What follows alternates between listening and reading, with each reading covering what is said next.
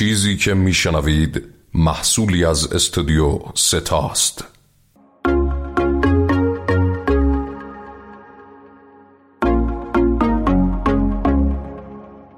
گازت یک اسپانسر پیدا کرده.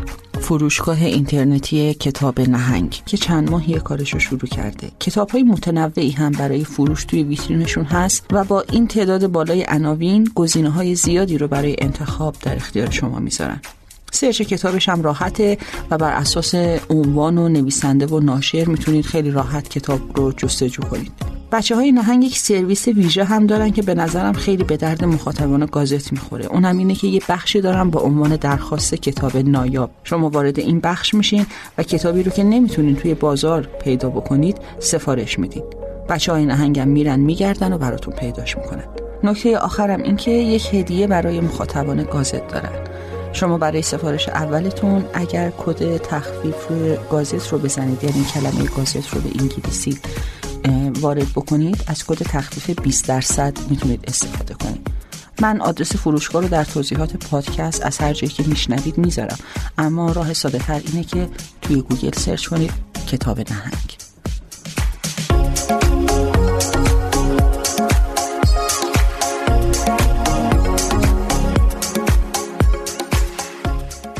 گازت فصل چهارم نمره چهارم یا به عبارتی حراج ایران.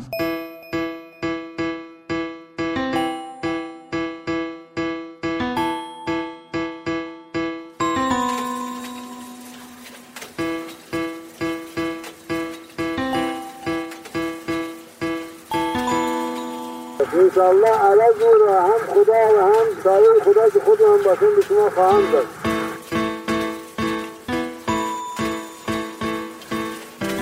تاریخ ما پر از داستان آدم که فکر می کردند سایه خدا بر روی زمینند. دیکتاتورهایی که همه چیز رو ابدی فرض کردند و گمان بردند به جای مردم با تودهی جاندار مواجهند که همیشه گوش به فرمان و مطیع باقی میمونند. چرا همشون دچار این توهم میشن؟ چرا فکر می‌کنن می‌تونن ملت رو نادیده بگیرند؟ چرا همگی وقتی با خیزش توده ها مواجه میشن جام می‌خورند؟ اینا سوال که نه ناصرالدین شاه نه وزیرش و نه نمایندگان استعمار براش هیچ پاسخی پیدا نمی کردند. آتش هر روز بزرگ و بزرگتر می شد و بیچارگی از سر و روی قبله عالم می ریخت. به گازت خوش آمدید.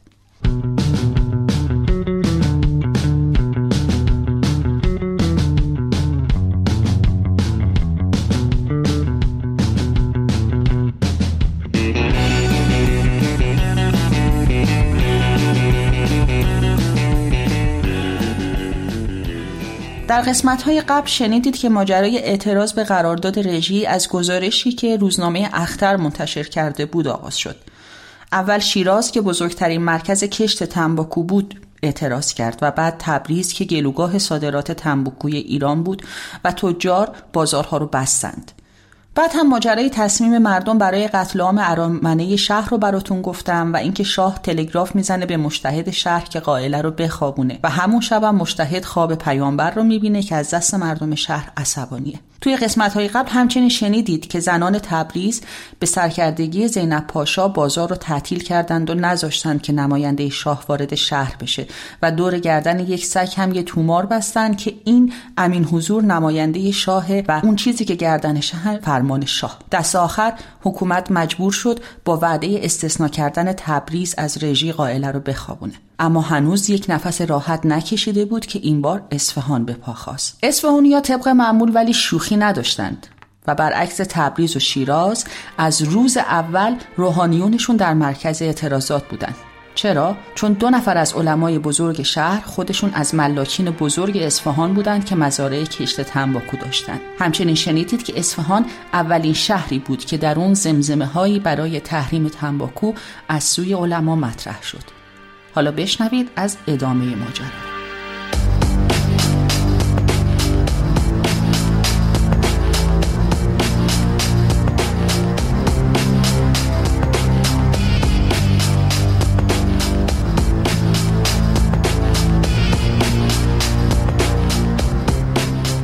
قبل از اینکه ادامه ماجرای تنباکو رو بشنوید باید یک موضوعی رو بهتون بگم. گازت بر اساس یک انگیزه و یک احساس وظیفه شخصی من و الهه شکل گرفته. بنابراین ما اگرچه راه های حمایت از گازت رو معرفی کردیم ولی هیچ کدام از شمایی که دارید ما رو میشنوید تعهدی به کمک به ادامه دار شدن گازت ندارید. اما خیلی ها دوست داشتن که سهمی در این کار ما و این احساس وظیفه ما داشته باشن. از همه اونهایی که تا حالا از ما حمایت کردن متشکریم و البته راه حمایت از گازت همواره در توضیحات پادکست هست. در صورتی که تمایل داشته باشید و به هر مقداری که تمایل داشته باشید می‌تونید از ما حمایت کنید. همچنین اگر دوست دارید که مثل اسپانسرهای این قسمت گازت خودتون رو از طریق گازت معرفی کنید از طریق تلگرام، اینستاگرام یا توییتر گازت می‌تونید به ما پیام بدید. خب بریم سراغ این نمره گازت.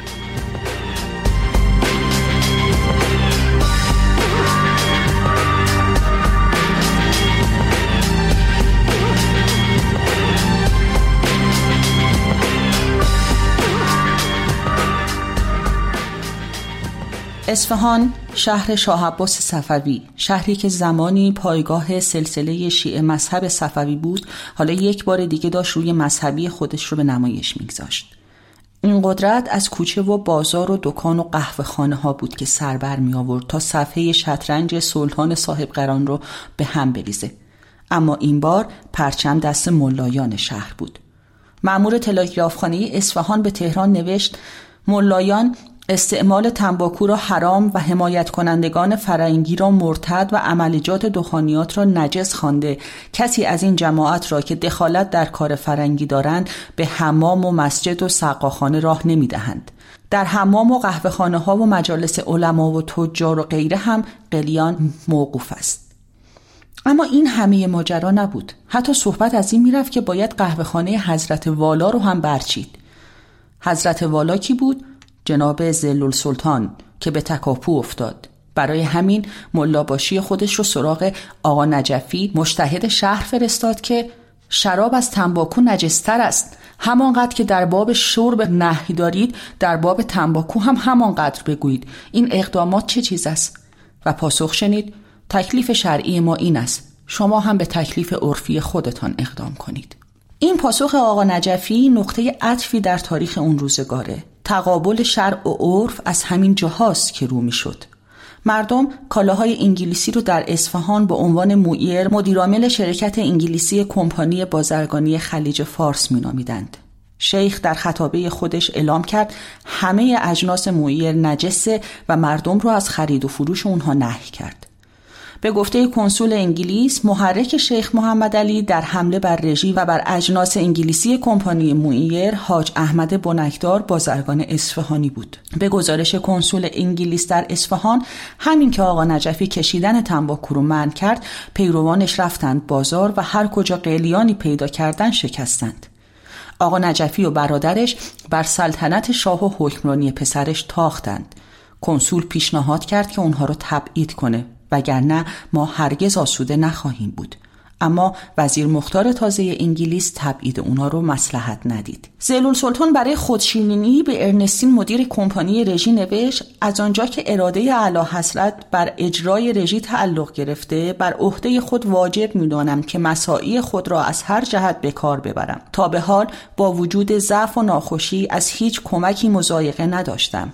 هرچه مستر مویر خواسته همواره برآوردهام و بعد از این نیز انجام خواهم داد.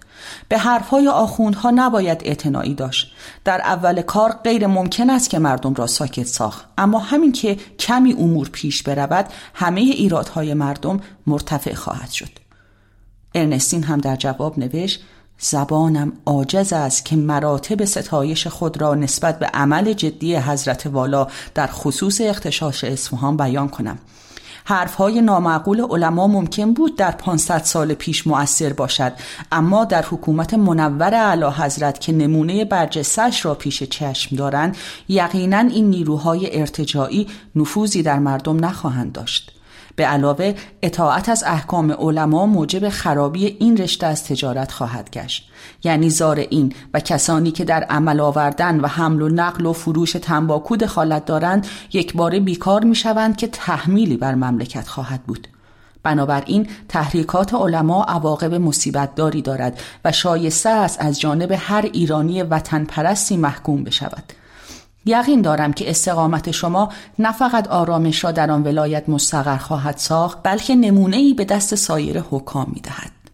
اما حرف ارنستین و همه اونایی که فکر می‌کردن صحبت علما شاید 500 سال پیش تاثیر داشت و الان دیگه کسی برای اونها تره خورد نمی‌کنه تا همین امروز غلط از آب در اومده زل سلطان که از قبل شمشیر رو برای معترضان از رو بسته بود با دستور شاه جریتر هم شد شاه اینجوری به حاکم اصفهان چراغ سبز نشون داد.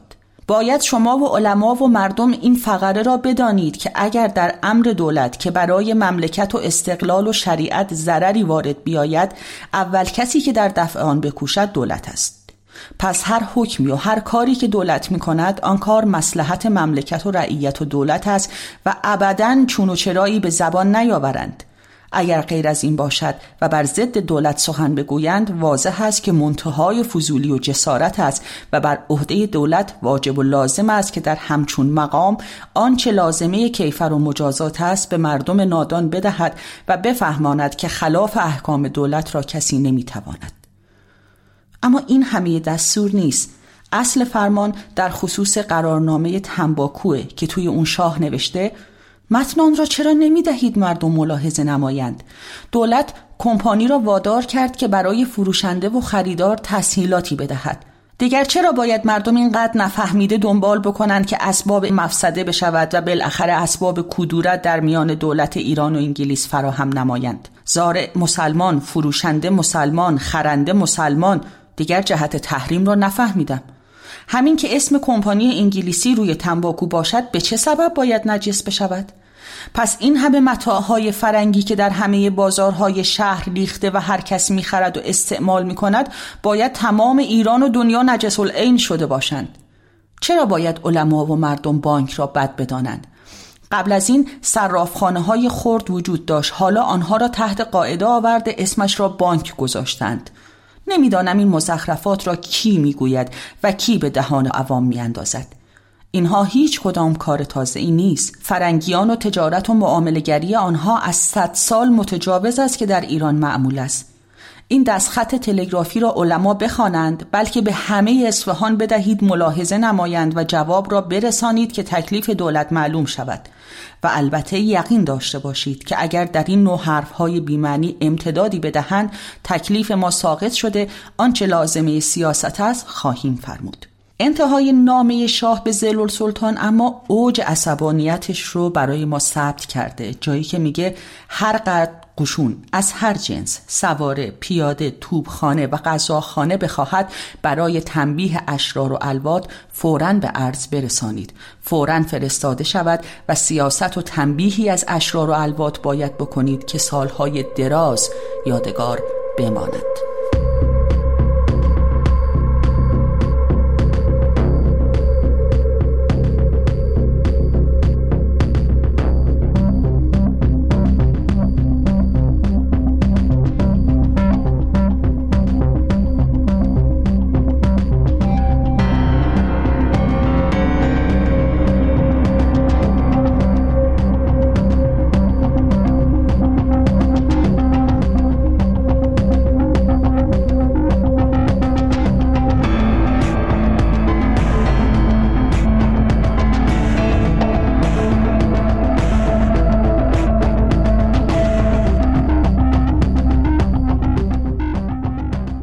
مثل تبریز پیام شاه آقا نجفی مشتهد رو اندکی به راه اعتدال آورد. همونطور که پیشتر در تبریز اقدام شاه میرزا جواد مشتهد رو وادار کرده بود خواب پیغمبر رو ببینه. یکی از تجار سرشناس اصفهان آقا محمد جعفر کازموف در نامه ای نوشته قریب 20 یوم است عملا حکم به حرمت تنباکو داده و قلیان کشیدن را حرام نموده اند که در بازار و حجره و مجالس و روزخانی به هیچ وجه قلیان نمی کشند. هرچند یک هفته است که یکی دو تن از علما کشیدن قلیان را جایز دانستند ولی کسی در مجلس و در انظار مردم نمی کشد. یک گزارش مفصل از وضعیت اصفهان هم در کتاب تاریخ دخانیه آمده که نشون میده عملا اقدامات حکومت گره کور قرارداد رژی رو باز نکرده. نمی‌دانم از این طوفان بلایی که امروز خلق مستمند ایران را فرا گرفته اطلاع و آگاهی یافتید یا خیر. به نهایت اختصار که خاطر مبارک عالی را از طرف تطویل عریض ملالی نگیرد اولا قدغن نمودند که تنباکوی مزروعی را در بعضی محله ها یک آب و در بعضی دو آب زیاده برقرار معمولی و متعارف داده از آن پس حساد کنند. زارع بیچاره با التفات به مفسده این کار مجبورا اقدام نموده از این روز ضبط محصول تنباکو یک چندی عقب افتاده. زمان ضبط تنباکو مصادف شد با فصل باد و باران که این هر دو برای این محصول آفتهای بزرگ است. اقلا از این تحکم 20 هزار تومن خسارت به مسلمانان وارد آمد. ثانیا قدغن نمودند که یک برگ تنباکو را به دیگری بفروشند و در نفاذ این تحکم چندان احتمامی داشتند و دارند که هیچ کس را یارای تخلف نیست. معروف است احیانا تاکنون اتفاق افتاده که زارع فقیر از باب شدت حاجت نیم من یا کمتر تنباکو میان خودشان داد و ستد کردند و فرنگی به توسط اخوان الشیاطینش آگاهی یافته مسلمانان را که طرف این داد و ستد بوده اند زیاده بر اندازه وسعشان صدمات جانی و مالی زده است. سالسا بعد از ضبط آن مقداری که از آفت سماوی به جا مانده بود این فرنگی با انصاف تا چهل روز در خصوص گذرانیدن قیمت به این هفته و آن هفته دفع الوقت کرده تا بسیاری از این باقی مانده به اصطلاح زارع گرم شد یعنی به آفت ارزی تلف شد. جمله این فرنگی با انصاف در این مدت نه خود خرید و نه رعیت را با آن همه خوف و خرابی و خسارت یارای فروش به دیگری بود و نه دیگری را یارای خرید. رابعا بعد از این همه سرگردانی ها و خرابی ها وقتی که بنای گذرانیدن قیمت شد حالا چه ارز کنم که تا چه اندازه بر مسلمانان بیچاره اجحاف شد؟ رعیت فقیر که از اول سال تا به حال همه را به امید محصول و به وعده سر حاصل قرض گرفته و به هزار تلاش و تکلف خودی تا اینجا رسانیده است سر حاصل معلوم است که تا چه پای محتاج و معطل پول است. بالجمله بالاخره تنباکوی مسلمانان را به هر قیمت نازلی که دلخواه خودش بود خرید. خامسا جمع کثیری قریب به 1500 نفر از مسلمانان را تا کنون به تطمیع اجرت زیاد چاکر و عمله و دلال گرفته و از آنان حمایت دارد. چنانکه هیچ کسی را جرأت آن نیست که به یکی از بستگان و اقوام طبعی فرنگی بلند حرف بزند تا چه رسد به اینکه کسی بتواند با آنان در امری طرف واقع شود و این مردم عرازل و اوباش خودمان را هم که می‌شناسی چنان قلبا خاطرخواه فرنگی گردیده و خوشرخصی ها برای او دارند که به خاطر خوش آمد یک فرنگی از ضررهای فاحش و خسارتهای خیلی بزرگ مسلمانان از هیچ رو باکی ندارند. با این حال مناظره بین علما و تجار از یک طرف و عمال حکومت از طرف دیگه ادامه داشت. در خاطرات اعتماد و سلطنه اومده که در بین نهار کاغذ زلول سلطان رسید. اوقات شاه خیلی تلخ شد. معلوم شد اصفهان هم شورش شده اما شاهزاده بعدا ساکت کرده بود. اوضاع اصفهان رو داشته باشید تا ببینیم جاهای دیگه وضعیت از چه قراره.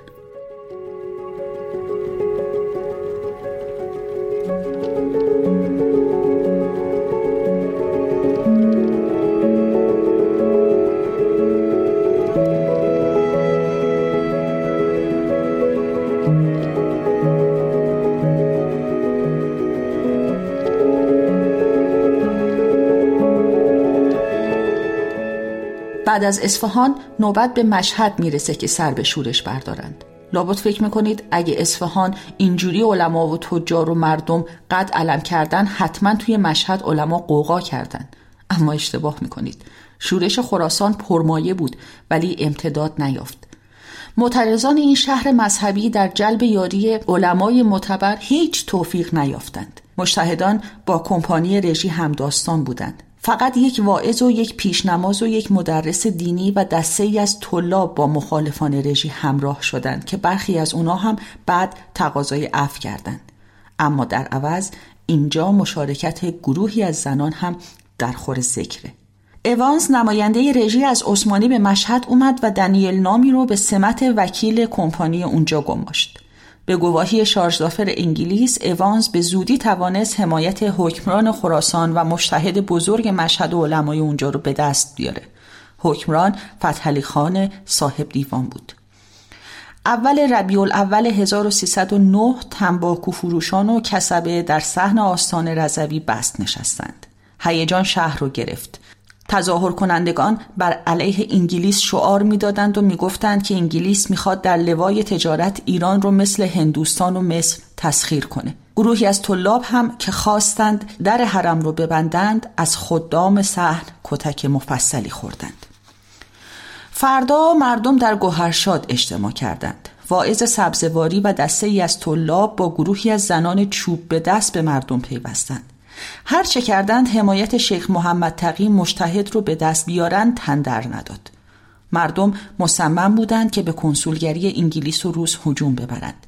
تهدید حکومت به کشتن و دعوت علما به تسلیم اما جلوی گسترش تقیان رو گرفت. شاه در تلگرافی خط و نشان کشید. اکیدا مقرر می‌داریم. هرگاه کسبه تنباکو فروش فورا دنبال کارشان نروند و دست از این فضولی ها بر ندارند باید قشون سواره و پیاده نظام خراسان را احضار کنید. همه یاقیان را بدون استثنا دستگیر نمایید. صد نفر آنها را جلوی توپ بگذارید و پدرشان را بسوزانید. در مقابل این کارهای بیمعنی تصمیم دیگری نداریم جز اینکه همهشان را تنبیه کنیم. قلیان یا چپق از ضروریات زندگی نیست به خلاف نان و گوشت و برنج یا آب که مایحتاج انسان است. حالا جواب علمای مشهد چی بود؟ کسبه تنباکو فروش و بعضی اوباش که از امور دولت و ملت خبر ندارند و جهات قضیه را درست نمی‌فهمند رفتار جاهلانه ای داشتند که موجب تغییر خاطر اسلام پناه اعلی حضرت گشت.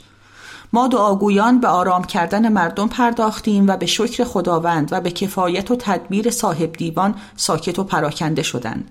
ما در هر مورد اطاعت اوامر شاهنشاه اسلام پناه را بر خود واجب می شماریم جالب اینجاست که علما در ازای این همکاری خاصه هم از دولت داشتند.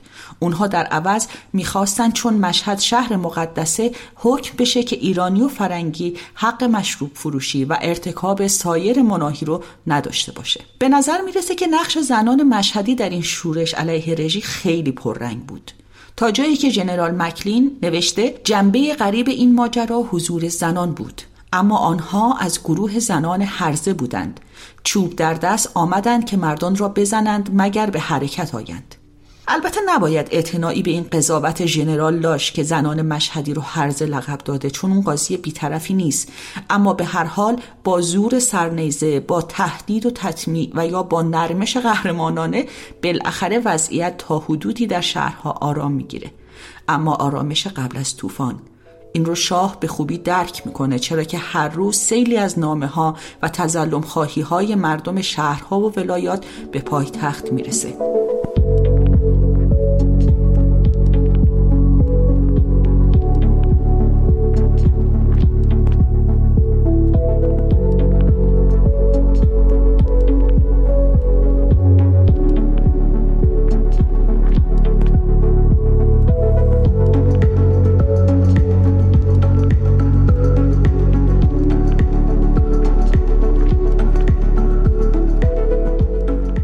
شاه اگرچه که در ظاهر در حال خط و نشان کشیدن به معترضانه اما از ماهها قبل و حتی قبل از شورش اصفهان تصمیم به لغو امتیاز رژی رو گرفته و حتی با وزیر مختار انگلیس هم در این باره مذاکره کرده.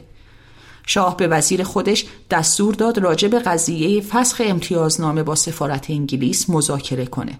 قضیه انحلال رژی با نماینده انگلیس در میان گذاشته شد و موافقت او هم گرفته شد. اگه یادتون باشه شورش اصفهان برای نیمه های سفر سال 1309 بود. شارژدافر انگلیس در 22 ربیع الاول همون سال در تلگرافی نوشته با وجود آنکه در حال حاضر هیچ اختشاشی در ربط با رژی در کار نیست اما نامه ها و عرض حال هاست که مردمان متنفذ مستمرا به شاه میفرستند و به متزلزل کردن تصمیم شاه منجر خواهد شد یک ماه پس از آغاز مذاکره بود که میرزای شیرازی بار دوم به اقدام بر اومد. در تلگراف به شاه گفت اجرای امتیازنامه سبب می گردد که کفره بر وجوه معاش و تجارت آنها مسلط گردد تا بالاسترار با آنها مخالفت کند و به خوف یا رقبت ذلت نوکری آنها را اختیار نمایند و کم کم بیشتر منکرات شایع و متظاهر شود و خلق ایران به کفر قدیم خود برگردند این چیزی نبود که بشه مخفیش کرد. اگرچه که هنوز میرزا حکم بر تحریم استعمال تنباکو نداده بود ولی زمزمه تحریم دخانیات در هفته آخر ربیع الثانی سال 1309 قمری در میان طبقات مختلف تهران شنیده شد. نخست شایع کردند که در جواب استفتای علمای اصفهان حکمی از میرزای شیرازی به ایشان رسیده مبنی بر حرمت استعمال دخانیات. ولی روز پنجشنبه اول جمادی الاول یک باره در شهر شایع افتاد که از جانب میرزا فتوایی رسیده در تحریم دخانیات. شهرت دادند که استفتا از جانب میرزا حسن آشتیانی از پیشوایان علمای دارالخلافه صورت گرفته. شیخ کربلایی نویسنده کتاب تاریخ دخانیه میگه اصل حکم بر هیچ کس مشهود نیفتاد. منشأ جل آن حکم را ملک و تجار می‌دانستند.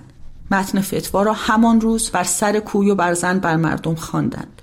نسخه های فراوان به چاپ زدند. مردم به خانه ملای آشتیانی روان گشتند و دولت ملک و تجار را به زندان قزوین تبعید کرد. ولی فایده نداشت چون همین شایعه کاری کرد که دود قلیان نه از خانه ها نه از قهوه خانه های سرای حکومت نه سربازخانه ها نه از مجالس روزخانی و فاتحه و نه ظاهرا از حرم سرای شاهی بلند نشه. به دستور شاه در آبدارخانه سلطنتی هم بسات قلیان رو برچیدند گرچه او و امین سلطان و بسیاری از اهل دولت از دخانیات پرهیز نجستند. در شهرها قلیان و چپخ شکستند. داشمشتی ها چپخ های شکسته را به درون اداره دخانیات پرتاب کردند. ها چوب قلیان نساختند. ایاران و قلندران تریاک کشیدند و نزدیک تنباکو نرفتند. درس خواندگان جدید و فرنگی معابان که به تقلید اعتقادی نداشتند بر اثر درک اجتماعی سیگار و سیگارت نکشیدند. برخی اعیان خز و سنجاب پوش تظاهر به همرنگ جماعت بودن کردند.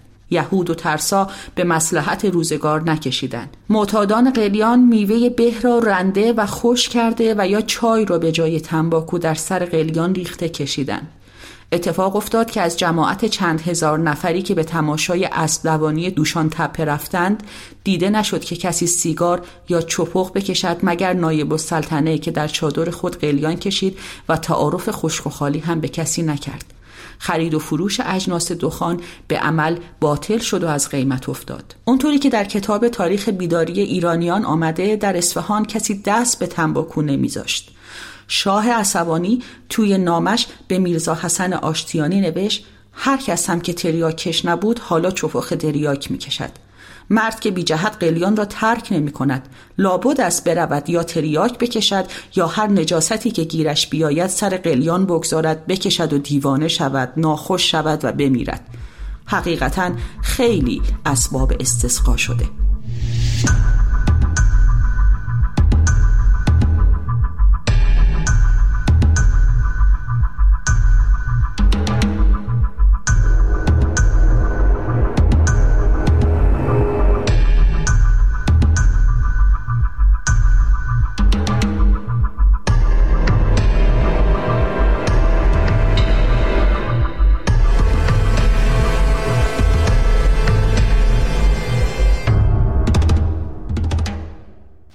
معین و تجار نوشته که در نیمه جمادی ثانی 1309 همین که خبر آشوب دارالخلافه رسید در شهر هم همه افتاد.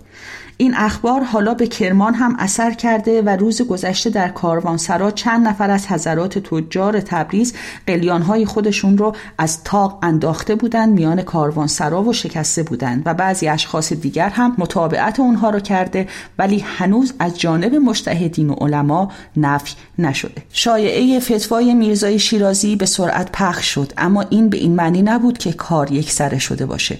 جالب اینجاست که تازه اول اختلافاته در جماعت علما کسانی پوشیده یا آشکارا خود را مکلف به پیروی اون فتوا نمی‌دونستند مثلا در پایتخت سید عبدالله بهبهانی، سید علی اکبر مجتهد تفرشی و زهیر الاسلام امام جمعه با معترضان همداستان نشدند.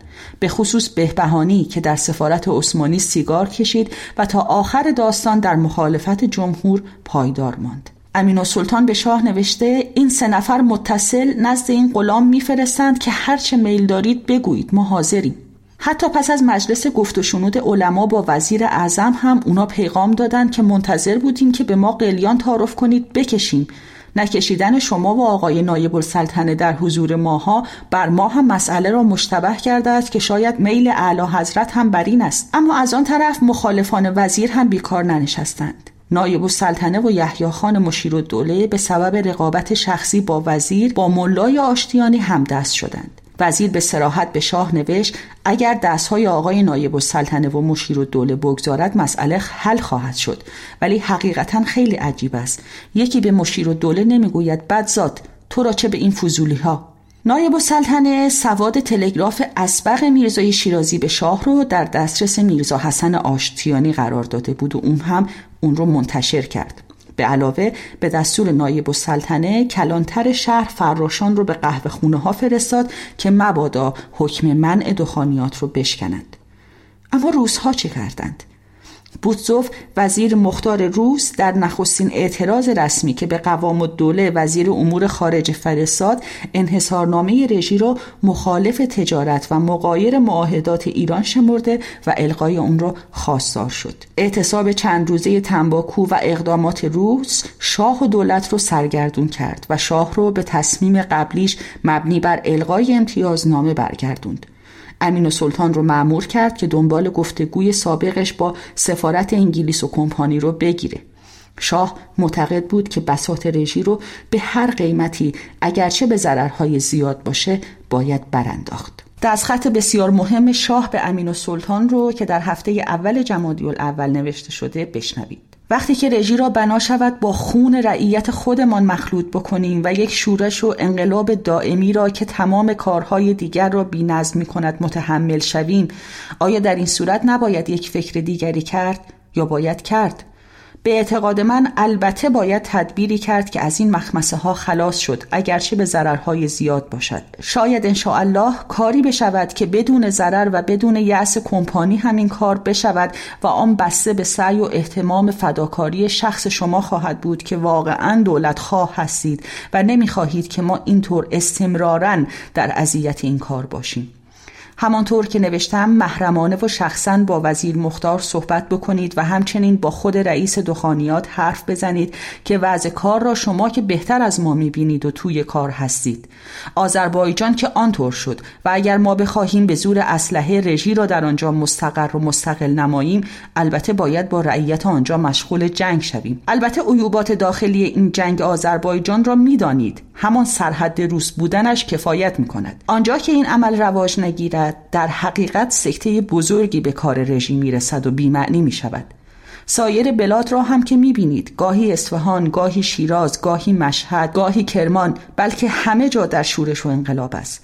اگرچه شهری و مملکتی را به تهدید و تنبیه ساکت می کنیم اما این سکوت موقتی است و ابدا تمام نشده و نخواهد شد. این بازی تازه را هم که علما درآورده این خود یک شورش و نافرمانی ساکت و پنهانی است. مردم تا کی می توانند قلیان نکشند؟ آن وقت شاید دست به کارهای دیگر بدتر بزنند. در هر صورت این وضع حالیه رژی هیچ فایده ای برای شما یعنی رژی ندارد. بلکه بالاخره میترسم در ولایات صدمه ای به شماها بخورد که برای ما بدنامی آن تا قیامت بماند.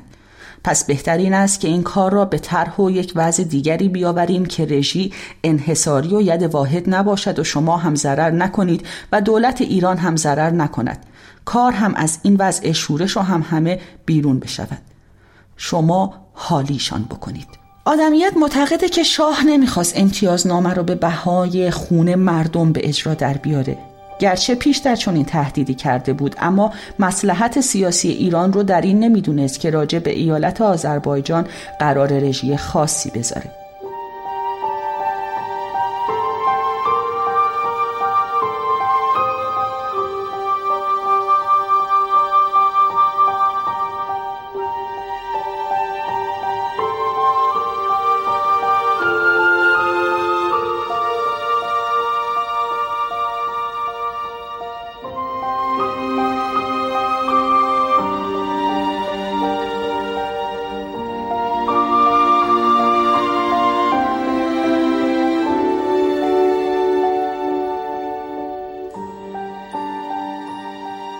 قرار مجلس مذاکره در جمادی الاول 1309 منعقد شد روز پیش از اون میرزا حسن آشتیانی در پیغام خودش به وزیر موضوع تلگراف چهار ماه قبل میرزای شیرازی رو پیش کشید و خواستار لغو همه امتیازنامه های خارجی شد. روز جلسه هم راجع به رژی گفت این کار اصلاح بر نمی دارد و باید موقوف گردد. مگر دولت تلگراف جناب میرزا را ندیده است تلگراف حاضر است بگیرند بخوانند این امتیازات همه باید برگردد و تا بر نگردد جناب میرزا آرام نمی‌گیرند. وزیر در جواب گفت ابدا اسم امتیاز و امتیازات را نبرید و بی جهت القای شبه های بیمعنی نکنید. این حرفها قباحت دارد. کار دولتی و امتیازات چه ربطی به علما و عمل مذهب دارد؟ پس تلگراف و پست هم یقین حرام است. اما انگار میرزا حسن که به مرگ گرفته بود تا بلکه وزیر تب کنه گفت همه امتیازات خارجی باید لغو بشه. امین السلطان هم در جوابش گفت حرفهای دیگر را کنار گذاشته فقط در اصلاح همین مسئله تنباکو حرف بزنید ببینیم چه می‌توان کرد. اونطوری که در کتاب تاریخ دخانیه اومده شاه از بابت عنوان شدن لغو مجموع امتیازنامه هایی که به دولت های خارجی داده بود به خشم میاد. این میرزا حسن پوسیده پدر سوخته چه می‌گوید؟ اینها تودهنی می‌خواهند. بسیار سخت. این عصبانیت شاه کارگر میفته و آشتیانی خطاب به شاه می نویسه در مسئله بانک و راه آهن و غیره که عرض کرده اند دعاگو طرف بوده خلاف عرض شده. به واسطه آنکه در مسئله بانک به هیچ وجه گفتگویی نشد و از راه آهن به همین قدر عنوان شد که مفاسد این امتیازات هم بسیار است. روز بعد یعنی دهم جمادی الاول خانه نایب السلطنه محل بحث و جدل دو طرفه شد. چند نفر از وزیران با علما و نمایندگان تجار در دو مجلس جداگانه دیدار کردند. وزیر این مجلس رو اینطوری روایت کرده. بحث بر سر انحصارنامه دخانیات در گرفت. ملایان گفتند از ماها هیچ کاری ساخته نیست. شما بروید جناب میرزا را در سامره راضی کنید. هرچه او گفت ما اطاعت می‌کنیم.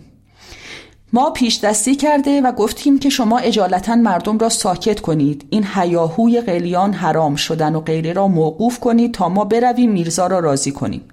ملایان که از واکنش مردم میهراسیدند تن در ندادند و گفتند و از طوری است که اگر حالا ما برویم به مردم بگوییم قلیان بکشید اول ماها را تکه تکه خواهند کرد. اینجا وزیر رندانه مسئله اصالت فتوا رو به میان کشید. این استصفا که به میان مردم انداخته و نسبت آن را به جناب میرزا می دهید اصلش کو و کجاست؟ اصلش را بدهید تا ما بدانیم به شما دخلی ندارد. حضرات دیدند بدگیری افتادند. قضیه فتوا رو کنار گذاشتن و بنا کردند به بلند خوندن متن تلگراف چهار ماه قبل میرزا و گفتند با این حکم تمام امتیازات حرامه. حالا شماها اومدین اصلاح قرارنامه تنباکو رو از ما می‌خواین که شرعی کنید؟ این نمیشه. بعد مشتهد آشتیانی رو به امین و سلطان کرد و گفت بسیار خوب استفتا دروغ است. این تلگراف هم دروغ است. وزیر به این برهان متوسل گشت که راست و دروغش را نمی‌دانم. اما اینقدر می‌دانم که ربطی به این مجلس ندارد. تلگرافی که کسی به کسی بکند حکم حجت نیست. وانگهی این تلگراف را به شما ننوشته است که بردارید بخوانید و صورت آن را سواد کرده دست به دست در این شهر بگردانید. بحث بالا گرفت. وزیر دید الانه که مجلس به هم بخوره و به تصور او همین که آقایون بیرون برند هزار مزخرفات خواهند گفت و شهرتها خواهند داد که رفتیم و وزرا رو مالاندیم و پشت دین را راست کردیم و چنین و چنان کردیم و خیلی بد خواهد شد. پس رندانه از در سازگاری پیش اومد و گفت این نکته را به شماها بگویم. هفت کرور مهم که سهل است. اگر هفتاد کرور پول نقد هم بیاورید محال است این امتیاز را به هم بزنند و ابدا به هم نخواهد خورد. امضای یک پادشاه قادر مستقل تا قیامت به قوت خودش باقی است. شما هم نمی توانید به زور پس بگیرید. نگاه می‌دارند هر وقت مسلحتشان اقتضا کرد اجرا می‌دارند. خسارت گذشته را هم می‌گیرند. آن وقت معلوم خواهد شد که شماها به دین و دولت اسلام خدمت کرده اید یا خیانت. شما را اینجا برای مشورت و مسلحت آوردند که اگر چیزی به عقلتان می‌رسد بگویید تا به اصلاح کار براییم آقایان با همین حرف آروم شدند. گفتند عیب و ضرر شرعی امتیازنامه در یک کلمه انحصار است که مبنای قرارنامه بران است. اگر آن کلمه از میان برداشته شود گیر فصول و شروطی باقی نمیماند که اصلاح شود. وزیر سفت و سخت به این حرف چسبید و از علما قول گرفت که تمام حرف در این یک کلمه است و همه اقرار کردند. بعد ادامه داد اگر قول می دهید دو شرط می کنید و مرا وکیل مطلق می کنید که این کلمه را بردارم. یعنی انحصار در داخل موقوف شود ولی انحصار خارج حق کمپانی باشد و کمپانی هم مثل سایر تجار حق خرید و فروش داشته باشد. یعنی هر کس دلش می‌خواهد به او بفروشد نمی‌خواهد نفروشد دنبال قضیه را می‌گیرم و اگر توانستم به همین طور قرار کار را می‌دهم. یک شرط هم دارد که الفاظ موقوف شد و به هم خورد هم در میان نباشد که دولت انگلیس مجبور به ایستادگی شود.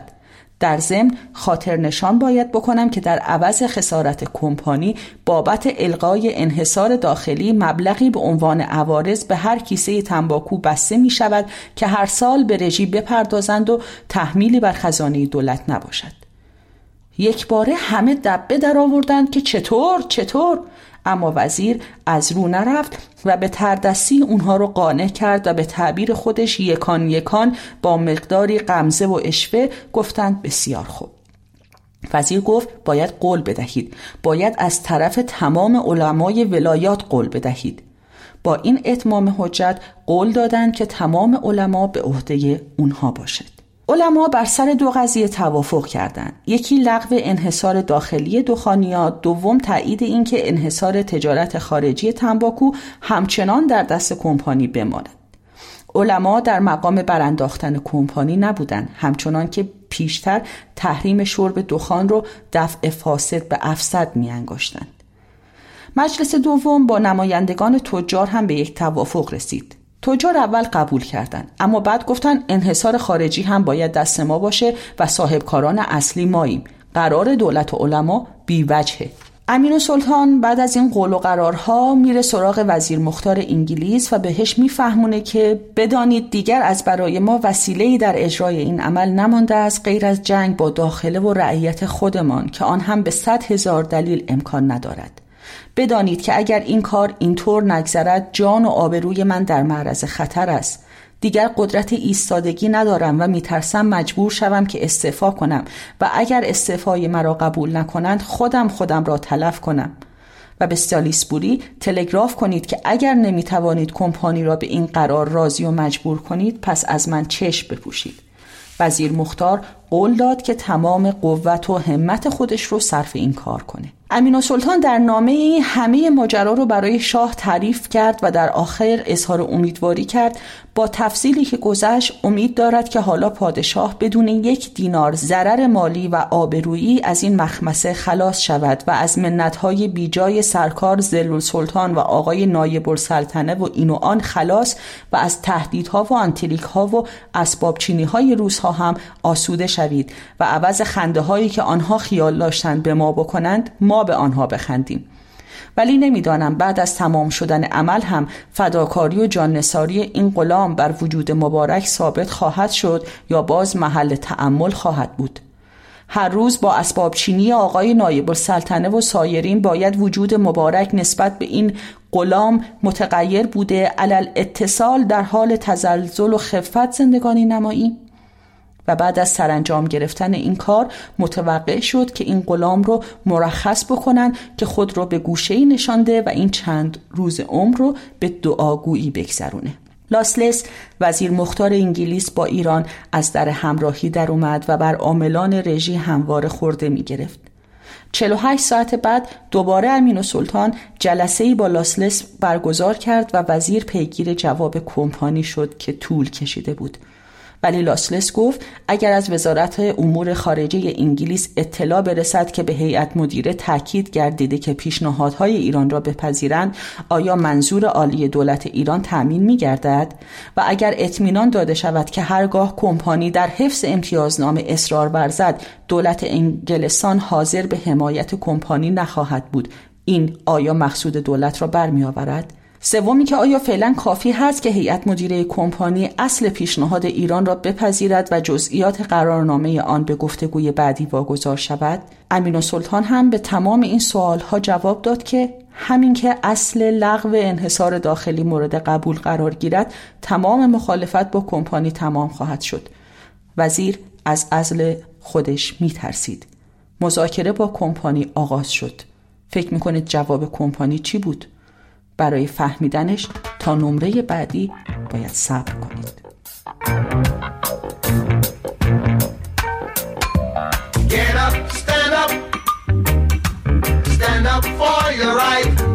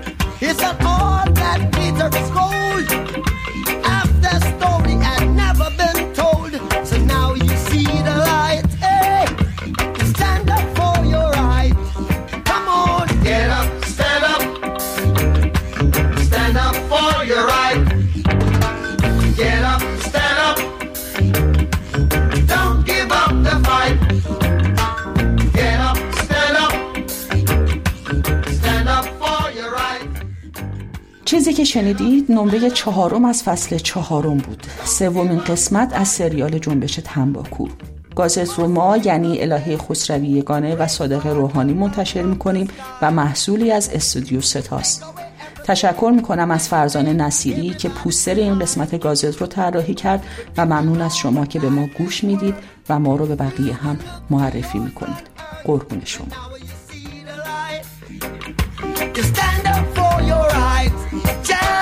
Get up, stand up. Ja, ja. Stand up for your rights.